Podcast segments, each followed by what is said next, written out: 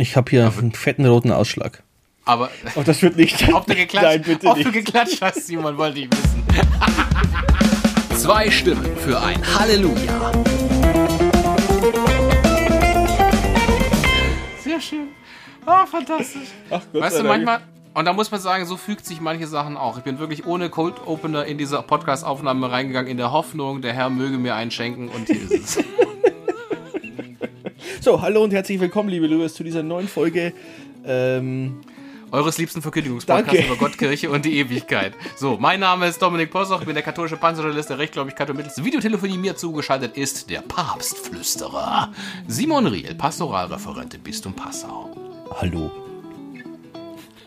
Heute machen wir nahtlos weiter in unserer Reihe der Ordo Missae, also der dritte Teil. In diesem Fall der Eucharistie-Teil der Heiligen Messe. Wir hatten ja schon die Frage geklärt, warum feiern wir eigentlich überhaupt Gottesdienst?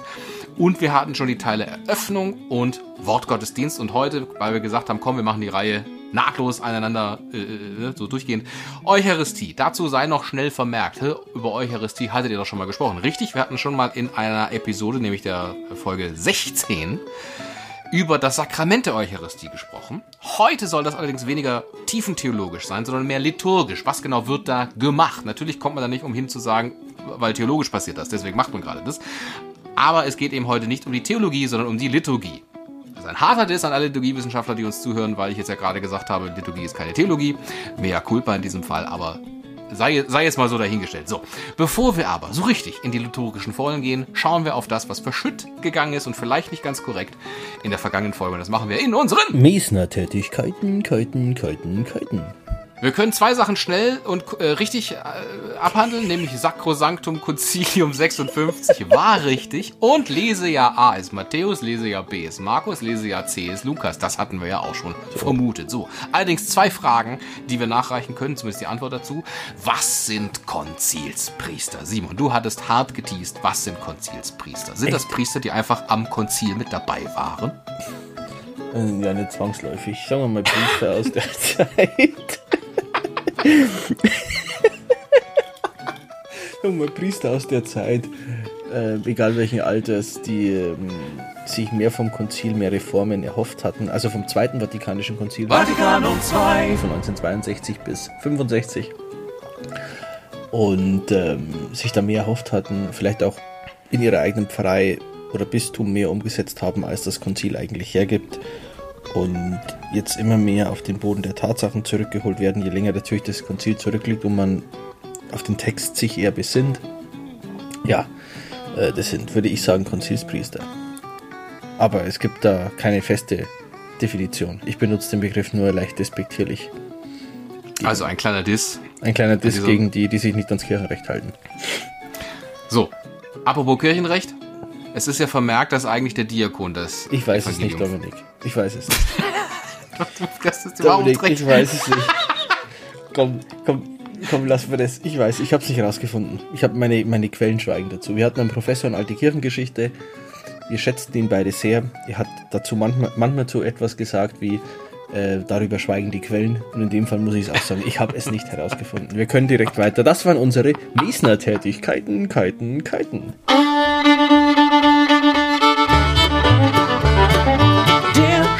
Zum Sonntag. Ja, du, das neue Tempo, Schluck zum Sonntag, ist ja super.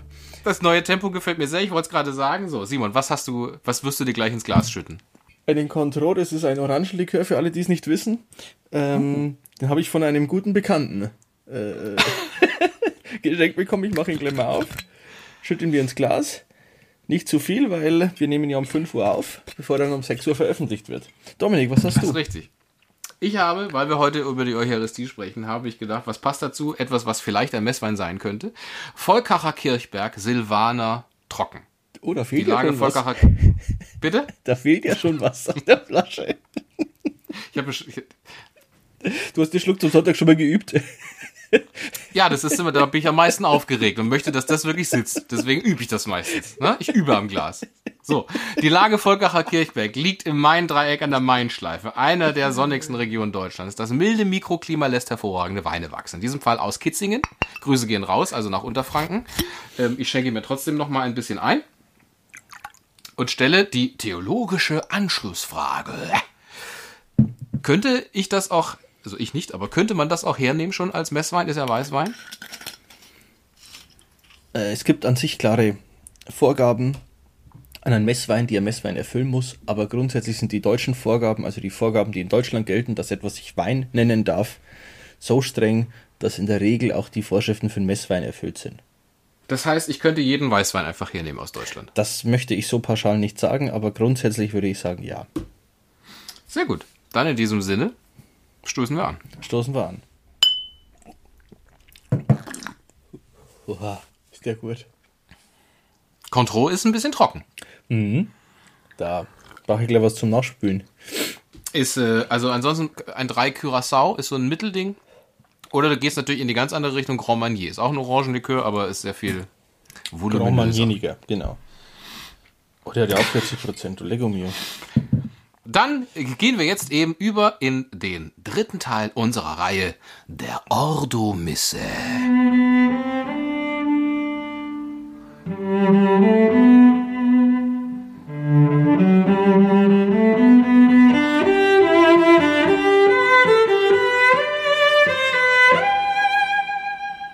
Wir vergegenwärtigen uns mal, wo wir aufgehört haben, wir machen das also quasi anamnetisch, das allgemeine Gebet, das wir auch unter dem Begriff Fürbitten kennen, das ist Rom.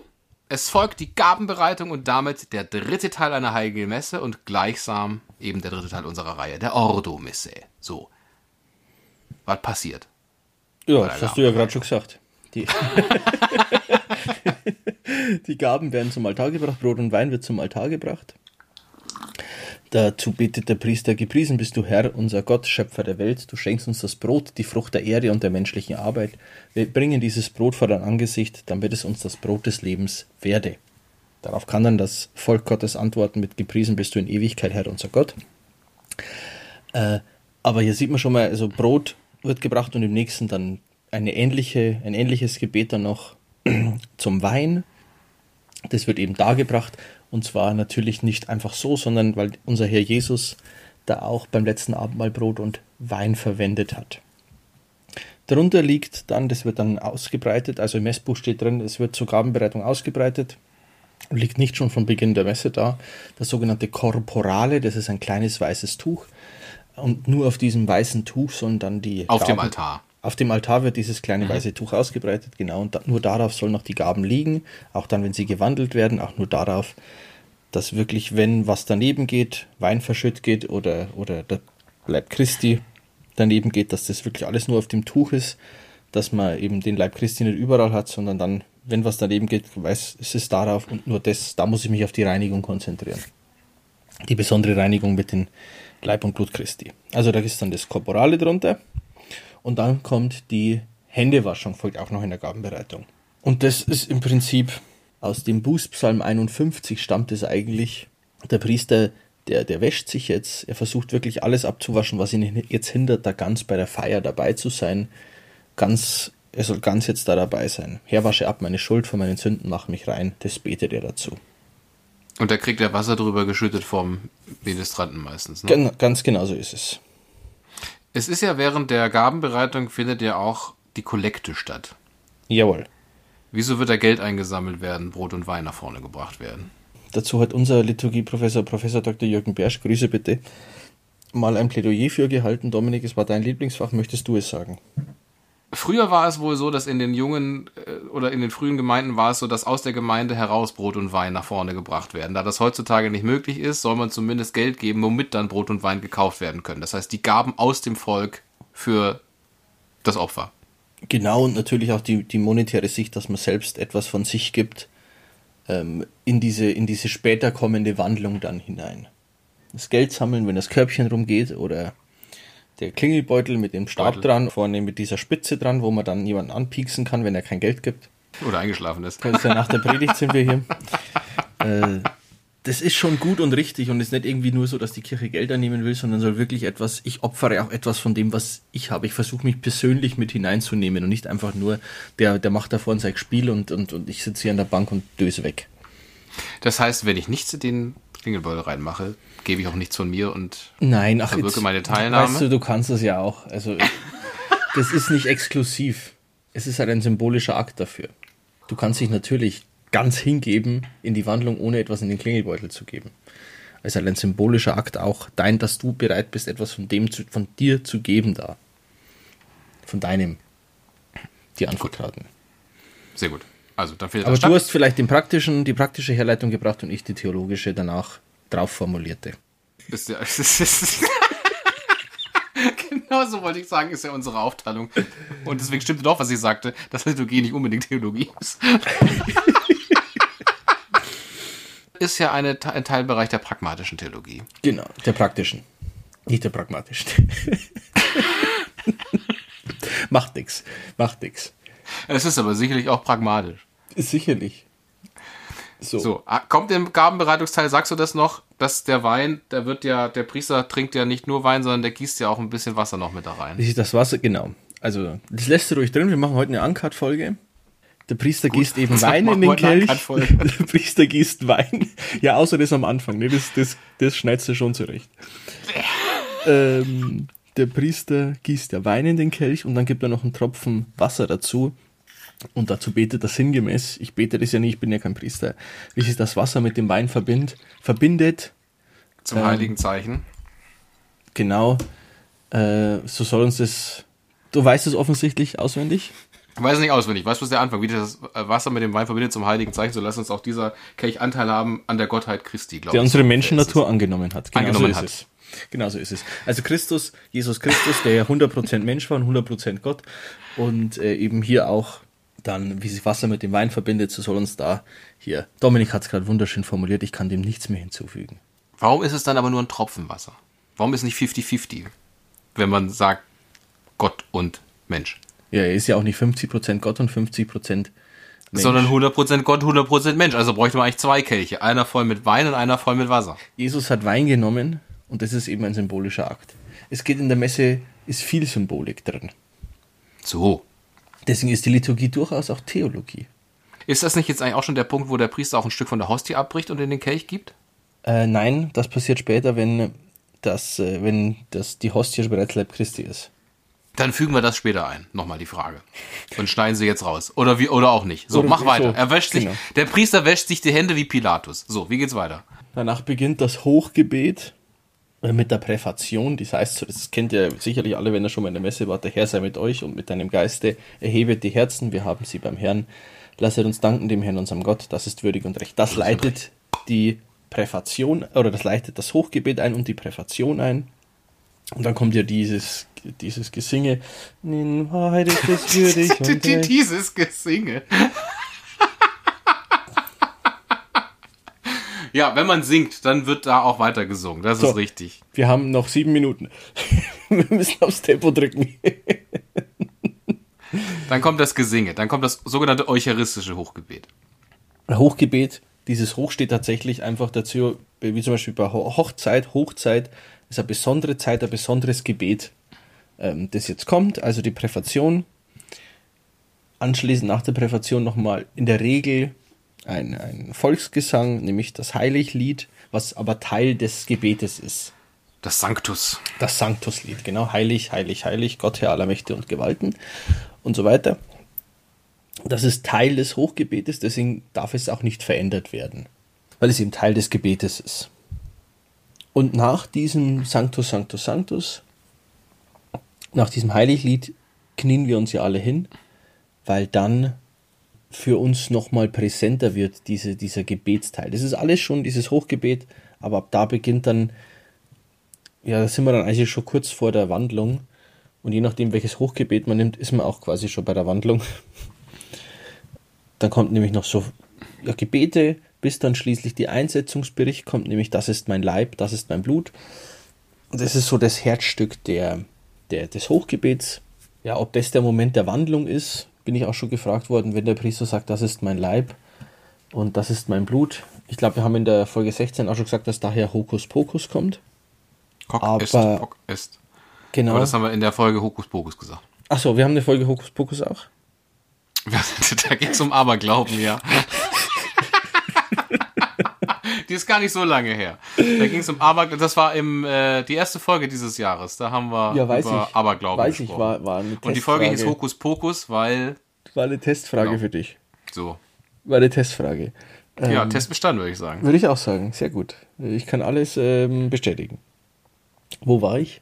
Dass eben die Frage ist, wann vollzieht sich die Wandlung? Genau, ist es, wenn das Glöckchen oder wenn da geklingelt wird, wenn bei der sogenannten Elevation, das heißt, wenn der Priester, er spricht die Einsetzungsworte, beugt sich dann so runter und dann hebt das ja nochmal hoch. So. Und dann kniet er sich hin.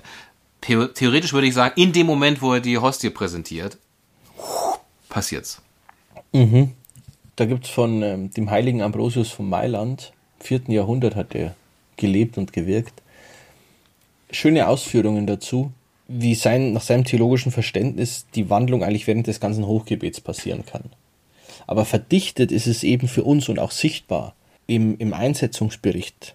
Das heißt aber nicht, dass die Wandlung sich genau da vollführen muss, um vollführen mal wieder zu verwenden, sondern sie kann im ganzen Hochgebet stattfinden, hat Ambrosius da dargelegt. Und ich möchte jetzt nicht sagen, dass die Kirche sich das zu eigen gemacht hat, diese Argumentation, aber ich glaube, sie hat nie gesagt, das passiert genau in dem Moment, wo du sagst, das ist mein Leib, und in dem Moment, wo du das Bild von Leib ausgesprochen hast, ist das passiert. Nee, in dem Moment, ja, in dem Moment, wo er das mit fertig ist und das präsentiert, weil dann muss man ja auch sagen, ja, da passiert das, weil es könnte ja auch alles fantastisch sein, und dann sagt er aber, sagt er eben nicht, denn am Abend, an dem er sich aus freiem Willen dem Leiden unterwarf, nahm er beim Mahl das Brot, sagte Dank, brach es, reichte es seinen Jüngern und sprach, sondern er sagt, am Abend hatte er Bock und hat gesagt, hier ist Brot für mich, das soll ich sein, bitteschön. Dann würde es ja nicht gelten. So, das heißt... Aber das gilt ja für das ganze Hochgebet. Das Hochgebet muss ja richtig sein. Für die Gültigkeit. Ich glaube aber, wenn man es verdichten muss auf die eine Passage, die dann unveränderlich sein muss... Richtig. Aber das ist ja wieder, das definiert... Weil in dem Moment spricht ja dann der Priester in richtig, Persona Christi. Aber jetzt sind wir ja total im scholastischen Denken. Wann ist genau was vollzogen? Also Scholastik, da sind wir im 13., 14. Jahrhundert. Thomas von Aquin. Großer Denker. Hey, genau. Chips Cola. Gibt's das noch? Sag mal das noch? Was? Chips Cola. Bei uns früher an der Schule hat man das gesagt, wenn man gleichzeitig das Gleiche gesagt hat, und wer zuerst gesagt hat, Chips Cola, dann war der andere verhext und durfte so lange nichts sagen, bis man ihn rausgelassen hat. Es sei denn, er hat was gesagt, dann musste er demjenigen, der das zuerst gesagt hat, Chips und eine Cola ausgeben. So wie zum Thema Aberglauben aus Folge 1 dieses Jahres. Hört gerne mal nach, Hokus Pokus, kann ich nur empfehlen. Scholastisches Denken, völlig egal. Nein, genau, das ist Scholastik, ist völlig jetzt wurscht. Die Kirche legt ja fest, was im Hochgebet steht und wann etwas ein Hochgebet ist. Insofern kann die Kirche natürlich auch festlegen, wenn es im äußersten Notfall ist, was muss denn stimmen, das. Aber das sind ja Festlegungen der Kirche, an die sich der Herr natürlich hält, weil Matthäus 16, 18 und Matthäus 18, 18. Aber ich würde da auch der Argumentation von Ambrosius folgen, dass das ganze Hochgebet als ein Gebet ist, in dem sich die Wandlung vollführt. Gut. So. Klingt schlüssig. Finde ich auch. Wer nachlesen will, Ambrosius von Mailand. Einfach mal googeln. Einfach mal goggeln, genau.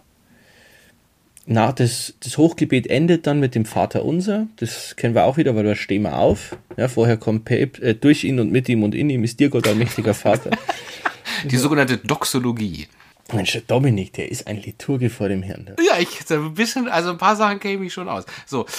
Man kann an dieser Stelle sagen, wir machen mal eine extra Folge über das Vaterunser, weil darüber kann man jetzt einfach nicht so hinweggehen. Genau. Aber wenn es darum geht, was passiert pragmatisch, dann wäre eben nach der Doxologie, wo sie meist durch ihn und mit ihm und in ihm, was hier übrigens laut Messbuch auch nur der Priester spricht, für alle, die sagen, nö, wir beten das alle immer gemeinsam, da möchte ich sagen, das Nein. Ist vielleicht Quatsch. Danach kommt das, im Idealfall heißt es ja dann, getreu seiner göttlichen Weisung wagen wir zu beten. Dann kommt das Vaterunser im Himmel. Wir machen mal zum Vaterunser eine gesamte Folge. Ja, worum geht's eigentlich beim Vaterunser? Weil das ist tatsächlich so wichtig. Aber prinzipiell vom Ablauf her käme jetzt das Vaterunser. So, bevor wir aber auf das Vaterunser nochmal ganz kurz eingehen. Hatten wir nicht in den Sommertalks was vom Vaterunser? Schon, ne? Die letzte Bitte. Und führe uns nicht in Versuchung und oder suche uns nicht in Unterführung. Genau. Der Gag, der musste sein jetzt. Der musste jetzt nochmal sein, der war sehr gut. Der wäre in den Sommertalks, allein wäre der vergeudet gewesen, weil da haben wir wenig Zuschauer gehabt oder Zuhörer vielmehr. So, aber jetzt, bevor wir da hinzukommen, wollte ich mal auch nochmal an diesem Punkt, wo wir jetzt gerade sind beim eucharistischen Hochgebet, möchte noch mal ganz kurz darauf eingehen, warum ich persönlich diesen Ordo Missae Jingle so genial finde, weil diesen vergegenwärtigt es euch nochmal, dieses vielleicht spiele ich es doch nochmal ein, aber mal gucken.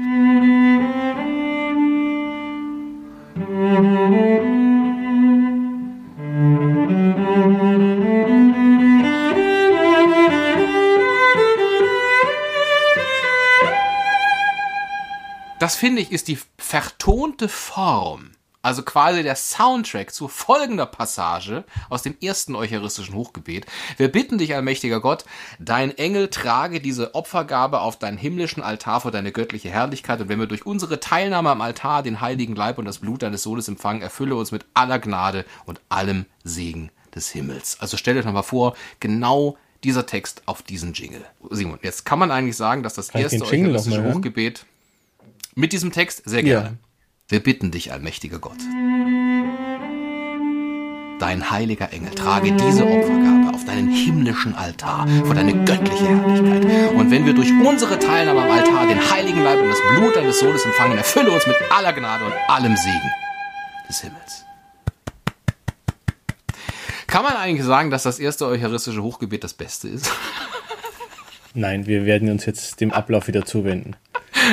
Aber es gibt 4, das kann man ja mal sagen. Es gibt 4, die im Messbuch stehen, und es gibt noch eine ganze Reihe weiterer approbierter Hochgebete, also genehmigter Hochgebete. Die hat man mal probiert und gesagt, sind gut, deswegen approbiert. Genau. Und da steckt auch Bier drin, weil da ist eine Menge Bier geflossen, damit die approbiert werden. Na, jetzt wird's Quatsch, Simon. So, nach dem Hochgebet, das wisst ihr alle, kommt das Friedensgebet und der Friedensgruß. Also der Priester betet um Frieden und Versöhnung. Nicht nach dem Hochgebet, nach dem Vaterunser. Nach dem Vater, ja, aber das Vaterunser schließt ja das Hochgebet ab. Ah ja. Ist es noch Teil des Hochgebets? Ich würde sagen, ja, ohne jetzt nachzuschauen, aber das wirst du mich sicher nicht nächstes Mal in den Mesner-Tätigkeiten wieder hervorholen. Ich würde sagen, die Präfation und das Vaterunser ist so überhaupt das ganze Hochgebet. Also wir können jetzt natürlich einen Deep Dive machen, aber das ganze Hochgebet ist eigentlich, zumindest das erste, ist schön symmetrisch aufgebaut. Es beginnt mit der Präfation. Aber es ist schön symmetrisch aufgebaut, und Präfation und Vaterunser bilden Anfang und Abschluss. Ja, was soll ich sagen? Wir können jetzt nicht hier den Deep Dive. Absolute Symmetrie. Das ist Teil am Anfang, Teil am Ende, sehr symmetrisch. Nein, absolut barock, aber dieses Hochgebet. Weißt du was? Wenn wir ums Vaterunser sprechen, das wird eine kurze Folge, dann machen wir noch die Symmetrie des ersten Hochgebets. Okay, von da nagel ich dich drauf fest, Simon. Bitte. Das war so, Judas zu Jesus gesagt hat, ne, am Ende des Abendmahls. Gebt einander ein Zeichen des Friedens und der Versöhnung. Da sind wir jetzt beim Friedensgruß. Um nicht darauf einzugehen, was hier Dominik schon wieder für einen Quatsch vom Stapel lässt. Also der Friede kommt vom Altar, von Gott her. Und Altar ist ja der Ort, wo sich Welt oder Erde und Himmel verbinden. Von dort kommt der Friede. Der Priester wünscht zuerst der Friede des Herrn sei allezeit mit euch. Und danach kann der Friedensgruß erfolgen, dass der empfangene Friede weitergegeben wird, der Friede sei mit dir. Warum ist es so wichtig, dass dieser Friede unmittelbar vom Kommunion-Empfang kommt? Hat das irgendeine Bewandtnis, dass man sagt, da soll nochmal Frieden unter allem sein, dass wir wirklich auch in Kommunion sind? Es gibt ja die Stelle in der Schrift, ich paraphrasiere und möchte nicht darauf festgenagelt werden, dass die Wörter und so weiter alles exakt so in der Schrift stehen, aber ich paraphrasiere, wenn du Beef mit deinem Bruder hast, dann versöhn dich erst mit deinem Bruder, bevor du in den Gottesdienst gehst. Und mit Bruder ist hier jeder gemeint, weil wir sind ja alle Brüder und Schwestern. Also die Schwestern auch. Gesagt. Ja. So. Deswegen nochmal Pax Tecum. Vor dem Agnus Dei, das als nächstes kommt, das sogenannte Lamm Gottes. Das Lamm Gottes. Genau, Agnus Dei, Lamm Gottes. Lamm Gottes, dieses Gebet oder dieses Lied, Lamm Gottes, du nimmst hinweg die Sünden der Welt, erbarme dich unser.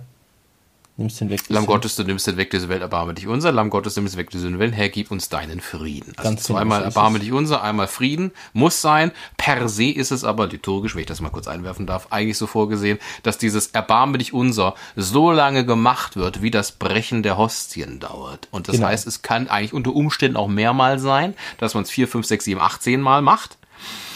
Und dann erst, wenn es fertig ist, sagt man, gib uns deinen Frieden. Das ist die Untermalung des Brechens der konsekrierten Hostien. Richtig. Vollkommen richtig.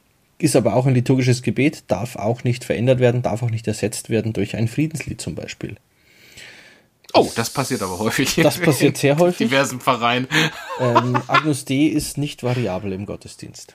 Ach, guck mal. Man könnte natürlich sagen, der Priester betet es vielleicht vorne still und die Leute singen irgendwas anders, aber das ist jetzt tatsächlich nicht im Sinne des Zweiten Vatikanischen Konzils. Vatikanum II. Die ja den Aktionsgesang und Begleitgesang nochmal anders oder die den Anstoß gegeben haben, in der Liturgiereform das nochmal neu zu definieren.